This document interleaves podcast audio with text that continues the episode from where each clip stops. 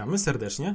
Drodzy słuchacze, dzisiaj w naszym podcaście e, Cloud Dojo Tech Data mamy dwóch fantastycznych gości z Microsoftu. Paweł Jakubik, e, osoba będąca członkiem zarządu i e, odpowiedzialna za transformację cyfrową w chmurze. Dzień dobry, Paweł. Cześć, witajcie. Oraz Jarek Sokolnicki, dyrektor odpowiedzialny za Microsoft Technology Center. Witam Cię, Jarku. Dzień dobry, cześć. No i oczywiście Piotrek, jak zwykle My we dwójkę staramy się troszkę przybliżyć Państwu e, tematykę. Dzisiaj porozmawiamy sobie o Microsoft e, Azure, ale tak na dobrą sprawę pretekstem do naszej rozmowy jest e, region Warszawa, czyli nowe data center, które, no tak jak słyszeliśmy ostatnio, chyba zbliża się już ku finałowi i niebawem będzie huczne otwarcie. Paweł, czy możesz nam kilka słów na temat tej fantastycznej inwestycji i tego, co dzieje się w tej chwili, zdradzić? No właśnie, 11 miesięcy temu ogłaszaliśmy jako Microsoft Polska mm, dobrą nowinę dla kraju, dla cyfryzacji Polski, dla polskich firm, przedsiębiorców, że przychodzimy z dużą inwestycją, miliard dolarów w ciągu pięciu lat. Główna część tej inwestycji to jest budowa trzech data center. My je nazywamy mm, region chmury publicznej Azure. To są tak zwane strefy dostępu, availability zones w języku angiel, angielskim. One są zlokalizowane wokół Warszawy, to jest promień około 15, 20, 20 kilku kilometrów y, od siebie. I tak jak mówiłeś, Łukasz, y, jesteśmy zgodnie z planem, zgodnie z harmonogramem. Także planujemy w przyszłym roku otwarcie, także budowa, budowa idzie, y, wszystko jest tak jakby z tym pierwotnie założonym harmonogramem. Teraz chciałbym jeszcze troszeczkę powiedzieć, skąd ta inwestycja i dlaczego w ogóle my, my słuchajcie, przechodzimy, bo to jest myślę też istotne dla, dla słuchaczy. My chcemy tą chmurę osadowić w Polsce, bo chcemy przełamać pewne bariery dostępu do chmury publicznej. Pewnie będę miał szansę w tym naszym podcaście później to trochę zgłębić, bo to w szczególności chodzi o rynki regulowane, które do tej pory były i są zablokowane w części dla usług chmurowych, a także jeżeli chodzi o tak zwany wskaźnik, wskaźnik opóźnienia, czyli tak zwane latency, czyli odpowiedź systemu, odpowiedź aplikacji w tej postaci, ile czekamy po przyciśnięciu konkretnego klawisza na odpowiedź systemu. Mając tą chmurę u siebie, to latency jest wtedy minimalne w stosunku do, do y, kiedy, kiedy ta chmura jest na zewnątrz, oddalona o tysiące kilometrów. Także potwierdzam, jesteśmy zgodnie z planem, zgodnie z harmonogramem, a projekt się nazywa Polska Dolina Cyfrowa. To też chciałbym naszym słuchaczom y, przypomnieć i powiedzieć. Dobrze, a e, Paweł, zapytam Cię jeszcze, e, skoro możemy w tej chwili tak porozmawiać, zdradziłbyś nam trochę takich e, kuluarów, no bo inwestycja olbrzymia, Pewnie nie było to takie proste, żeby przeprocesować też to w samym Microsoftie, prawda? Dokładnie. To zaczęło się to ponad 3 lata temu. Ja pamiętam, że 5-6 lat temu mieliśmy pierwszą takie podejście, żeby, żeby zapytać naszych amerykańskich decydentów, czy oni by przymierzyli się do otwarcia w, re, w rejonie Europy Środkowo-Wschodniej regionu chmury. I wtedy, słuchajcie, Polska nawet nie była w tym takim dalekim pipeline'ie. Co się, co się wydarzyło potem na przełomie 2017-2018? Udało nam się podnieść wiarygodność Polski, taką technologiczną i uwiarygodnić takim analitycznym biznes case'em potencjał rynku. I stało się to przy udziale pracy zespołu Microsoftu, pracy chmury krajowej i udziałowców chmury krajowej, czyli Banku PKO i Polskiego Funduszu Rozwoju. Były to wielomiesięczne prace bardzo złożony business case. Z takim jeszcze ciekawostką od kuchni, ten case był liczony też dla regionu, czyli to była Polska plus region Trój, Trójmorza. Pamiętacie, że Trójmorze to jest Bałtyk, Adriatyk i Morze, Morze Czarne, 12 krajów, populacja 125 milionów ludzi i są du jest duże prawdopodobieństwo, że sporo krajów ościennych y, Polski, sąsiadów, będzie także lokalizować te dane właśnie w regionie Warszawa. No i cóż, no i po ponad roku negocjacji udało się. Polska weszła na ten główny pipeline. Pamiętam, jak byłem na prezentacjach takich głównych w Seattle, w Redmond, w naszej siedzibie głównej. Było 12 krajów, wtedy prezentowało biznes case'y i Polska była jedynym, która przeszła to, to sito. I muszę tu powiedzieć, duża była wiarygodność też operatora chmury, który y, pokazując polski rynek i część finan, finansowego rynku, część rynku sektora administracji publicznej, y, energetyki, tam gdzie dan, są dane wrażliwe, to był ten języczek uwagi. Także no udało się, mamy, mamy to. Możemy sobie gratulować. Tak, także jesteśmy, jesteśmy naprawdę szczęśliwi. Mhm. I skoro to jest taki hub dla Trójmorza, tak jak powiedziałeś, e, Paweł, i tak, tak to rozumiem, to jak moglibyśmy ten, ten nasz region Warszawa, ten nasze data center na e, powiedzmy w skali Europy i tych data center, które tutaj są, e, uszeregować? Jak, czy będziemy tutaj mocnym, silnym graczem na, na tym rynku? Myślę, że o tym też powie trochę Jadek później. Ja może otworzę, że my mamy takie powiedzmy skalę wielkości, rozmiarów tych data center i Polska rzeczywiście uzyskała ten status wyższy, nie najwyższy, ale drugi od, od, od, od góry, i, bo ten najwyższy to mają, jest tylko kilka w, w świecie potężnych takich, w Europie to jest Dublin i Amsterdam, ale myśmy dostali status huba i ten hub pozwala nam ocenić, że na 11 data center europejskich Microsoftu, 11 regionów. Polska będzie piątym największym, co oznacza, że też podawałem y, i podaję publicznie to, że w tym hubie mamy y, potencjalnie pobór prądu do 100 MW. Polska jest planowana w, tej, w, tym, w tych pierwszych latach do 65. Tutaj tak dla ana, analogii przeciętne największe data center polskich klientów ma pobór mocy około 1,5 MW. A nasze trzy data center połączone będą miały około 65. Czyli to jest tak, jakbyśmy 20, 30 klientów największych wzięli, połączyli ich wszystkie ośrodki przetwarzania danych i postawili to w trzech strefach dostępu. E, no na pewno ciekawe są, są to zagadnienia, to może w takim razie Jarka zapytam. E, z e, Jarek, hub, słyszymy 65 MW generacyjnie. Jak ty byś przybliżył ten temat, no bo też wiemy, że no e, Microsoft Data Center stawia nie, nie od dzisiaj, też e, wiemy, że tych generacji jest kilka. Jak to będzie wyglądało w Polsce, na co możemy liczyć, jakie tutaj ciekawostki, jakie nowości z, z, z waszych stron, na które możemy my jako korzystający i nasi partnerzy liczyć? No my oczywiście będziemy tutaj stawiać naszą najnowszą generację data center. Tutaj przypomnijmy, że Microsoft no, od 32 lat tak naprawdę ma tutaj doświadczenie w budowie, budowie, budowie data center, więc tych generacji już jest, już jest kilka. Na chwilę obecną mamy generację dziewiątą. Mm, tutaj koncentrujemy się w głównej mierze na efektywności, z jednej strony na efektywności energetycznej, e, tak żeby to zużycie prądu było jak najniższe, ale tutaj też no, całe to nasze zobowiązanie, że mamy być negatywni, jeżeli chodzi o ślad węglowy, e, ale też, że mamy wycofać wszystki, cały ślad węglowy, który, który wcześniej e, wyemitowaliśmy, więc pierwszy punkt oczywiście dotyczy tego, mm, tego elementu związanego z, e, z, z, z efektywnością.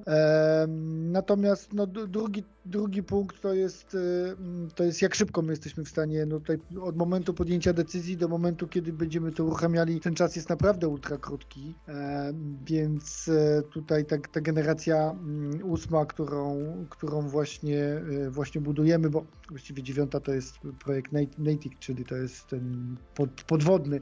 Mhm. My, my będziemy stosować tą ósmą, czyli tą najnowocześniejszą, pozwalającą nam tak naprawdę z jednej strony na wykorzystanie takich e, gotowych komponentów i podzespołów, które zostały już zbudowane z myślą o architekturze cloudowej. Mm, e, to pozwala nam dosyć szybko to takie data centra z jednej strony budować. Drugi punkt to jest oczywiście wielkość tych maszyn. Dzisiejsze te workloady one wymagają y, i ogromnej pamięci, i są to też workloady wynikające chociażby z machine learning, sztucznej inteligencji. Te z kolei wymagają dużego GPU, więc te wszystkie najnowsze rozwiązania, o których, które są w generacji 8 będą już w regionie Warszawa. Może ja bym tutaj uzupełnił jeszcze, słuchajcie, bo to jest ten cały serwerowy stack, który wiedzie, wiedzie tutaj, to są wszystko HPC, HPC, czyli High Performance Computing najnowszych generacji. To jest bardzo ciekawe w informatyce. Robiąc analogię do przemysłu mo motoryzacyjnego. Pamiętacie, że kiedyś mieliśmy taką falę zalewającą Europę Wschodnią używanych samochodów diesla kopcących, mówiliśmy na to. Mhm. Y, I czekaliśmy, kiedy to się zmieni, kiedy przyjdą bardziej ekologiczne y, samochody, nowsze, y, benzynowe, elektryczne. W, w informatyce, kiedy przychodzi gigant światowy i mówi, że inwestuje i stawia, to on nie stawia analogii jakiegoś diesla. On od razu stawia tego elektryka, czyli ta generacja ósma to jest najnowsze to, co świat wymyślił, tak? I tutaj nie ma żadnego poślizgu. I to jest, słuchajcie, piękne, że, że mając Polskę, my damy do dyspozycji Polaków narzędzia, oprogramowanie i infrastrukturę pod tym, która jest najnowsza w świecie. To, to jest bardzo ciekawie też, słuchajcie, od, od, od kuchni tu mogę podać, to przylatuje takimi wielkimi transportowymi samolotami, jak będziemy nape, napełniali to. To, to jest, to jest wszystko modułowe. Czyli to, to nie ma tak, że te raki przyjeżdżają pojedynczo. Są moduły wielkie, wielkości tirów, włożone do samolotów po kilkanaście, kilkadziesiąt sztuk i potem to przejeżdża i potem jest bardzo ciekawy maintenance tego. Słuchajcie, to nie jest tak, że te raki stoją 10 lat i one, one pracują. One mają dwu, trzyletni czas amortyzacji i lecą kolejne wymiany, kolejne wymiany, kolejne wymiany. Bazy danych Oracle'a, instalacja SAP, te wszystkie ciężkie work, work, workloady, to wymaga niesamowicie dużej mocy oblicz, obliczeniowej. I jeszcze tutaj dodam, że oczywiście w, pierwszy, w tym pierwszym roku, kiedy startujemy, my mamy generację ósmą, natomiast w momencie, kiedy wyjdzie generacja dziesiąta czy tam jedenasta, to jak my będziemy rozbudowywać w miarę zapotrzebowania region warszawski, no to tam będą się pojawiać znowu najnowsze mhm. generacje, tak? Czyli zresztą możemy to obserwować czy to w Dublinie, czy to w Amsterdamie, gdzie, gdzie tych generacji jest kilka, czyli w momencie, kiedy budujemy jakiś, jakiś, e, jakąś część, to robimy to w najnowszej generacji, w najnowszej specyfikacji, jaka jest w danym roku. Super. A e, panowie, skoro to rzeczywiście, tak jak powiedzieliście, jest w zasadzie inwestycja, która dzieje się, nie ma żadnych opóźnień i sam te, samo to uzbrojanie, tak jak, tak jak zrozumieliśmy, jest dosyć szybkie, to, to napełnienie. To jak Microsoft planuje i, i, w jaki sposób będą uruchomione usługi? Czy możemy od razu liczyć na dostęp do wszystkich e, w naszym regionie, czy to też jest jakiś etap, który jest e, w jakiś sposób zaplanowany? Nie ma, nie ma możliwości odpalenia wszystkiego w jednym, w jednym mm, terminie. To jest sek pewna sekwencyjność, tak? I tak jak Jarek mówił, my te regiony budujemy od wielu lat. Myśmy w tej chwili postawili ogłosiliśmy i wybudowali 61, a budowanych mamy w tej chwili 8 nowych, czyli 69 nowych regionów. Średnia budowa takich tych potężnych instalacji stref do, dostępu to jest około 24 miesięcy. I po, tym, po tych 24 miesiącach odpalamy pierwsze środowisko Azure, czyli idą pierwsze usługi azurowe, czyli cała ta platforma, która dotyczy infrastruktury, platformy SE, serwis i pierwsze usługi z warstwy software as a service. Po 3-4 miesiącach dokładamy całość 365 rozwiązań, czyli idzie Office, Microsoft 365, Teamsy i to jest długi release i trzecim za kole, kolejne 3-4 miesiące są mhm. warstwy Dynamicsa, czyli to są te złożone systemy CRM i ERP Microsoft Dynamics 365 i tam jeszcze dochodzą te najnowsze takie low-code applications, czyli Power platform, które dzielimy na Power Appsy i Power BI. Czyli odpowiadając krótko, jest sekwencyjność. Co kilka miesięcy będą releasy.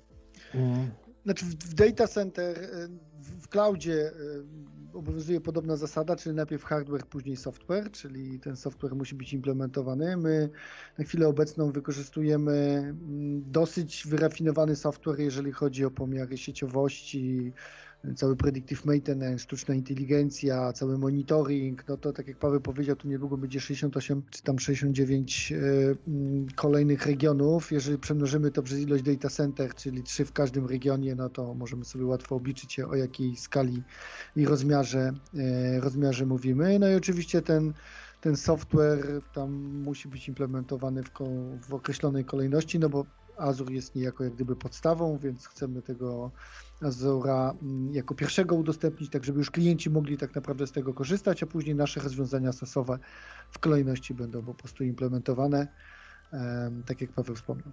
Okej. Okay. E, dobrze, nie wiem, Piotrek, e, siedzisz tak cicho, może chciałbyś o coś podpytać ja, ja osobiście w momencie, kiedy usłyszałem, że Microsoft Azure będzie w końcu gościł w Polsce, no to to był dzień, którym naprawdę przechodziły mnie ciarki. Już trochę czasu, że tak powiem, walczę z mm, promowaniem chmury na rynku polskim i mam nadzieję, że to również oznacza, że zniknie wiele blokerów, które e, sprawiały, że mimo wszystko ta chmura obliczeniowa mogła być e, wariantem, który był odrzucany w momencie, kiedy porównywaliśmy to ze sprzętem. Także e, bardzo ważnym dla mnie tematem jest w tym momencie bezpieczeństwo. Jak to będzie wyglądało w perspektywie Azura, który się pojawi na terenie Polski? No tutaj mamy oczywiście najwyższe standardy, y, jeżeli chodzi o czy zabezpieczenie data center, czy też, czy też software'owo y, szyfrowane wszystko zarówno po stronie data center, jak, po, jak i po stronie klienta. Klient może sobie sam zdecydować, na którym poziomie y, to szyfrowanie nastąpi. Ale ja chciałem się odnieść do tego, do tych ciarek. Ja pamiętam cloud od 2010 roku i właściwie od tego 2010 roku tym cloudem w Microsoftie gdzieś jestem związany. Ja pamiętam jeszcze, jak e, wspólnie z e, świętej pamięci profesor Hejduk odpaliliśmy studia podyplomowe w 2012 roku, które się nazywały Cloud Computing. No mieliśmy takie głębokie przeświadczenie, że to jest taka, taka fala, która e, no, zmieni, zmieni gospodarki krajów, nie tylko Stanów Zjednoczonych, ale wielu krajów z racji dostępności pewnych usług, szybkości działania itd. I w sumie niewiele się pomyliliśmy, bo później cały ten boom startupowy i cała ta reszta, no przecież ona, ona na, tym korzysta, ale też całe te digital transformation, to, tym, tym paliwem, tym podstawą jest ten to. Ale to, co chcę wspomnieć, że, że dzisiaj chyba mamy do czynienia z takim renesansem tej chmury ponownie, tak? Czyli jak wtedy mówiliśmy o tej chmurze, później bardziej zaczęliśmy mówić o usługach, tak znowu coraz bardziej mówi się o tej chmurze. Ona jest ciut inna, tak? Czyli ta chmura 10 lat temu, a, a dzisiaj ona jest ciut inna daje więcej możliwości, no, sama moc obliczeniowa i tak dalej.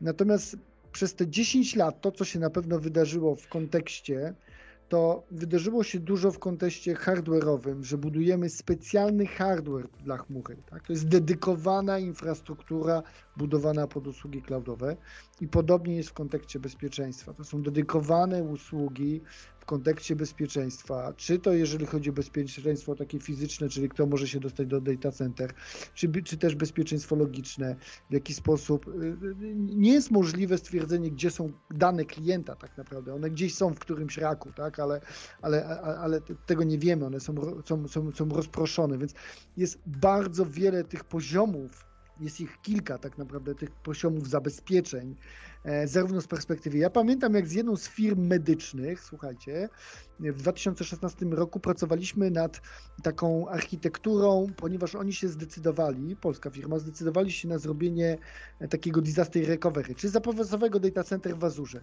I oni nas sprawdzali nawet w kontekście takim, jaki będzie mail, który przyjdzie od naszego data center, który będzie powiadamiał na przykład o jakimś incydencie, żeby oni od razu sobie ten kształt tego maila wczytali i odpowiednio na to e, w ten sposób reagowali. My te wszystkie procedury mm, rozpatrywaliśmy w kontekście właśnie nie tylko ochrony danych osobowych, ale w kontekście konkretnych tak naprawdę regulacji, chociażby takie, jakie mają miejsce w przypadku rekordu pacjenta, tak, że żaden pracownik e, Microsoftu nie ma dostępu do danych klienta.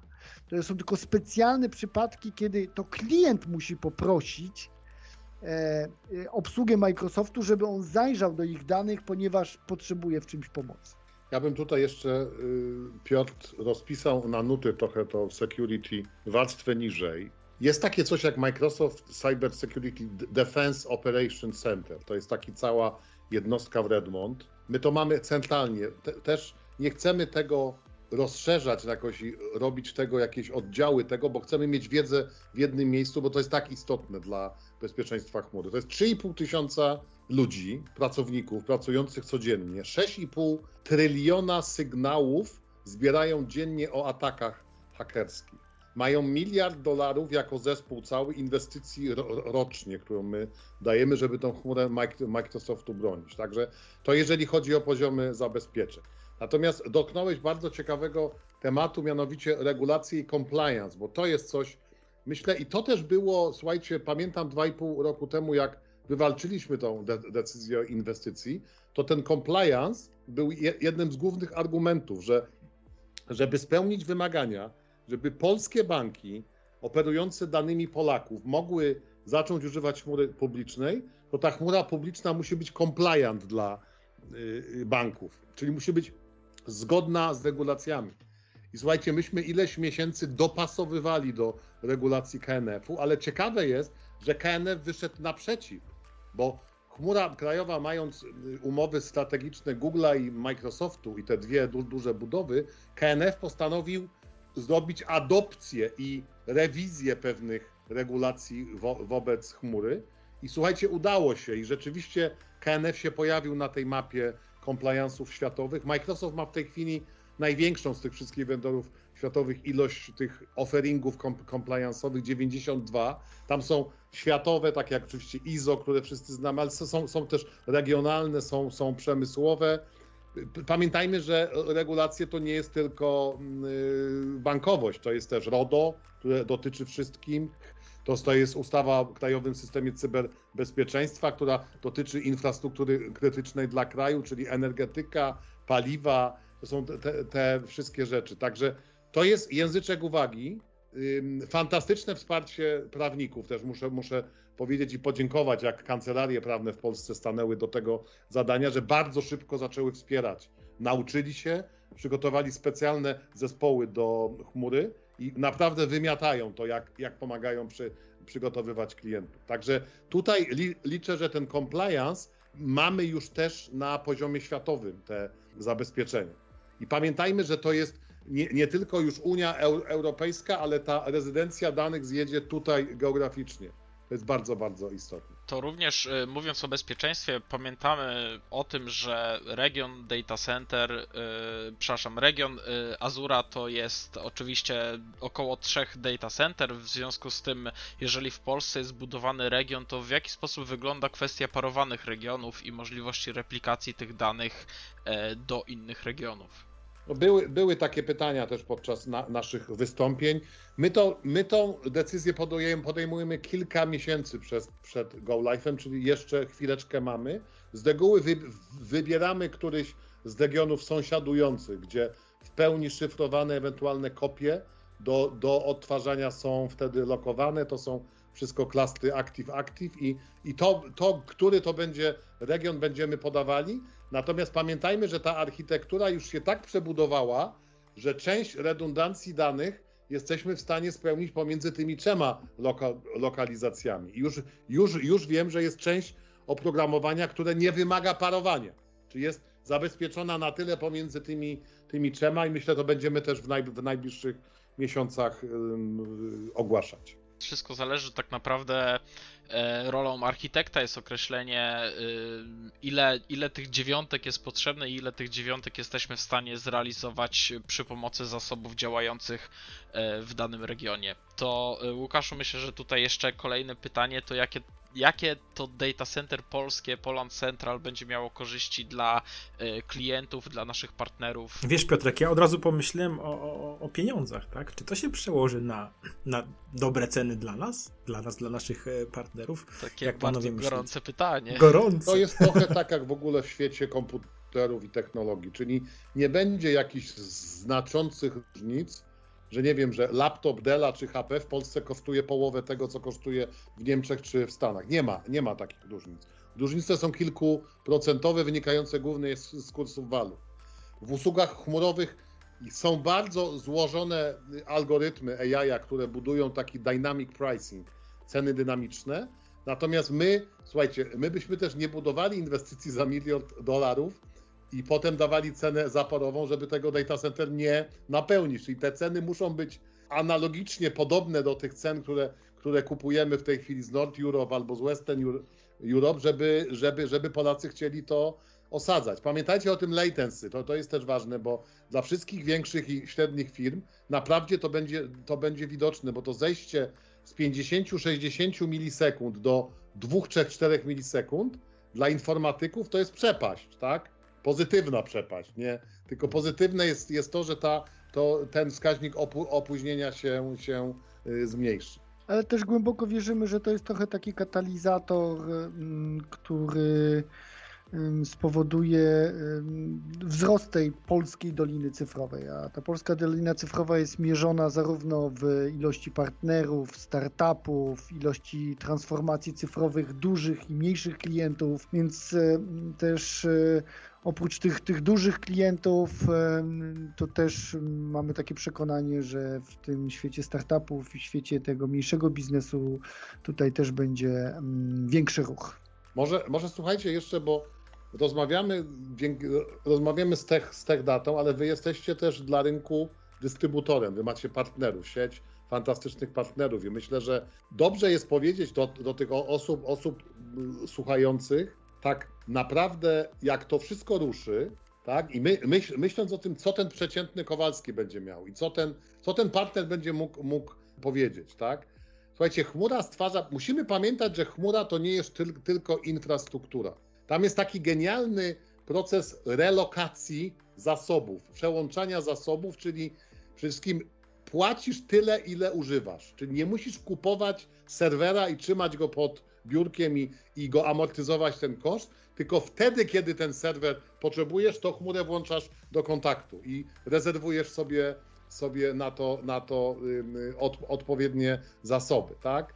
Druga rzecz to myślę, że jest wielu Polaków, którzy na bankowości mobilnej, na usługach ubezpieczeniowych, leasingowych, capital markets, na usługach e-obywatel, słuchajcie, obawia się o swoje dane.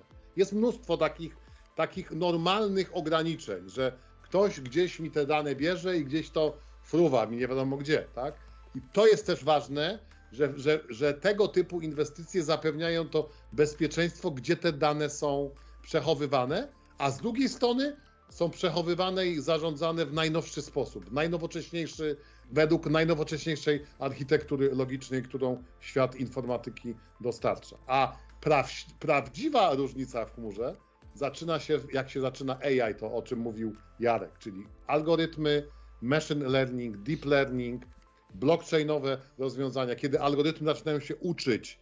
Pamiętajcie, że chmura daje możliwość uczenia się z wielkich zbiorów big data Czyli nie mam już tylko zbioru swoich klientów, tylko moje algorytmy mogą się uczyć na bazie światowej na przykład pewnych, pewnych rzeczy.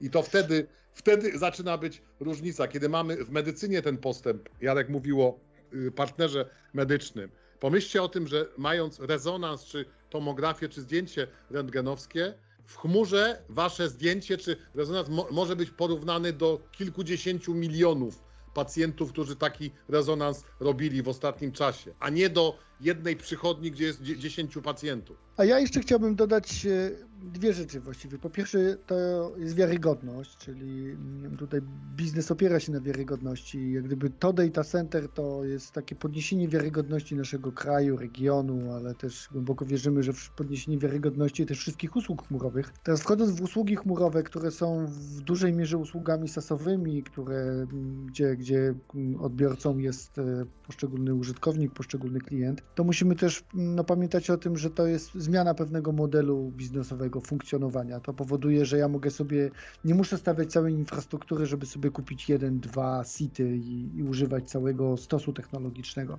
To jest niesamowite, tak, że, że, że mogę korzystać z tej infrastruktury, która kiedyś była dostępna tylko i wyłącznie dla, dla, dla bardzo bogatych, enterprise'owych E, firm, tak? a dzisiaj jest to wszystko po prostu, e, e, po prostu dostępne. Więc myślę, że to jest, to, to jest takie dosyć istotne mm, i chyba to, co Paweł też powiedział, że no tutaj duże pole do popisu też dla tych wszystkich rozwiązań i startupów, które mm, poruszają się w rynkach regulowanych. Tak? Tutaj też czy to fintechów, czy też govtechów, innych rozwiązań, które możemy tworzyć z korzyścią, powiedzmy sobie wprost dla obywatela, z korzyścią dla klienta. To niesamowita wizja. Ja jeszcze chciałbym podpytać, bo nasza rozmowa już powolutku dobiega końca. Fantastycznie się z Wami rozmawia. Na mm, spacerze tym wirtualnym, w którym mogliśmy uczestniczyć po Data Center, usłyszeliśmy jako e, słowo hasło chmura, chmura branżowa. Czy mógłbyś naszym słuchaczom w jakimś takim dosyć dużym skrócie przybliżyć jakby tą, tą koncepcję i myślę kierunek też rozwoju, tak? Jak, jak o tym Microsoft mówi? Tak, dzięki za to, za, za, za to pytanie, bo to yy, w ogóle to, to, to industry, podejście branżowe jest moim takim ulubionym, bo ono zmusza do myślenia, jak wygląda biznes klienta. Czyli ona zmusza do myślenia, czy to vendora, czy jakiegokolwiek innego partnera, właściwie co jest potrzebne klientowi, mojemu klientowi, żeby on odniósł sukces, tak? Jak wygląda jego biznes, jakie ja powinienem stworzyć dla niego rozwiązania. I tego typu myślenie powoduje, że zmienia się trochę ten paradygmat, tak? Czyli nie chcemy dostarczyć IT jako IT, tylko chcemy dostarczyć konkretne rozwiązanie, które ma przynieść konkretne korzyści. My chcemy to konkretnie zmierzyć. I teraz yy, my niedawno ogłosiliśmy coś, co się nazywa Industry Cloud, yy, czyli no nie jest to data center, który jest dedykowany na przykład dla retailu, albo data center, który jest dedykowany dla, yy, dla usług medycznych. To jest taka warstwa logiczna, ale taka warstwa logiczna, która jest jest dopasowana do modelu biznesowego, który reprezentuje dany klient. Taka warstwa logiczna, która mm, e, pozwala lepiej zrozumieć biznes klienta, lepiej zaadresować potrzeby tego klienta. No i znowu, e, jednokrotnie to jest e, coś, co możemy zrobić szybciej, więc ten, ten Industry Cloud to jest takie nasze podejście, jak lepiej zrozumieć klienta i jak dostarczyć mu lepsze usługi. Ja bym jeszcze dodał, kończąc ze swojej strony, słuchajcie, są takie wskaźniki, które pokazują, że jesteśmy na właściwej drodze. Ja z przyjemnością i z niesłychaną radością zobaczyłem w zeszłym tygodniu y, wyniki edukacyjne w chmurze i zdobywania kompetencji. Chciałem Wam powiedzieć, że od czasu ogłoszenia, od maja zeszłego roku do marca tego roku, czyli 10 miesięcy, Microsoft z partnerami, z partnerami, czyli z takimi jak, jak wy, przeszkolił, wycertyfikował 57 tysięcy programistów, informatyków, architektów chmurowych w kompetencjach cloudowych. Uwaga, i teraz wykonaliśmy jeszcze jedną rzecz, która w ogóle jest, no to jest coś niesamowitego w edukacji LinkedInowej, czyli tam, gdzie można się certyfikować i zdobywać szkolenia wokół sieci społecznościowych, wokół LinkedIna, Polska wycertyfikowała milion dwieście, milion dwieście pracowników różnych, którzy szukają kompetencji cyfrowych. I uwaga, weszliśmy na drugie miejsce w Europie i na szóste miejsce w świecie. Co jest w ogóle coś takiego, że no, to widać, jak ta kula śniegowa zaczęła się polskiej Doliny Cyfrowej kręcić. Słuchajcie, bo to pokazuje inwestycje ludzi, że oni słysząc to, chcą się uczyć, żeby zdobyć umiejętności, które im pozwolą później wykonywać określony job i uzyskiwać z niego profity, tak? Także to są wskaźniki, które nie kłamią. Obok jest Google, który też ogłasza fantastyczne liczby w edukacji i to, to y, przekonuje mnie, że naprawdę jesteśmy we właściwym czasie we właściwym miejscu. Znaczy dodajmy, że to był jedną z części, jedną z części inwestycji, tak? Czyli tak, inwestycja tak. w region warszawski to było między innymi inwestycja w edukację i w przygotowanie tutaj odpowiednich zasobów, e, właśnie odpowiednich e, certyf ścieżek certyfikacyjnych, certyfikacyjnych i, i ilości Ale osób. zagadaliśmy naszych tak. kolegów z tego. Tak? Znaczy, jeszcze jedna ważna e, kwestia chyba nie padła, to może tak krótko. Kiedy, kiedy, kiedy, kiedy to zobaczymy w Polsce? Słuchajcie, no, można łatwo policzyć, czyli ogłaszaliśmy w maju w zeszłym roku, budowa trwa średnio około 24 miesięcy, także zapraszamy w przyszłym roku. Nie możemy podawać oficjalnie końcowej, końcowej daty, ale, ale w przyszłym roku zapraszamy do pierwszych usług. Dobrze, drodzy słuchacze, zatem o, e, dzisiaj o polskiej dolinie cyfrowej, o tym, czym jest Trusted Cloud, e, o tym, co to są chmury branżowe, e, rozmawialiśmy z naszymi szanownymi gośćmi, Pawłem Jakubikiem. Paweł, dziękujemy Ci bardzo. Dzięki. Jarosławem Sokolnickim. Jarku, Dziękuję. dzięki. No i Piotrek Blonkowski, ja również żegnamy się również. i zapraszamy na kolejne podcasty z naszego Tech Data Cloud, Cloud Dojo. Do usłyszenia. Super, dzięki wielkie, cześć, cześć.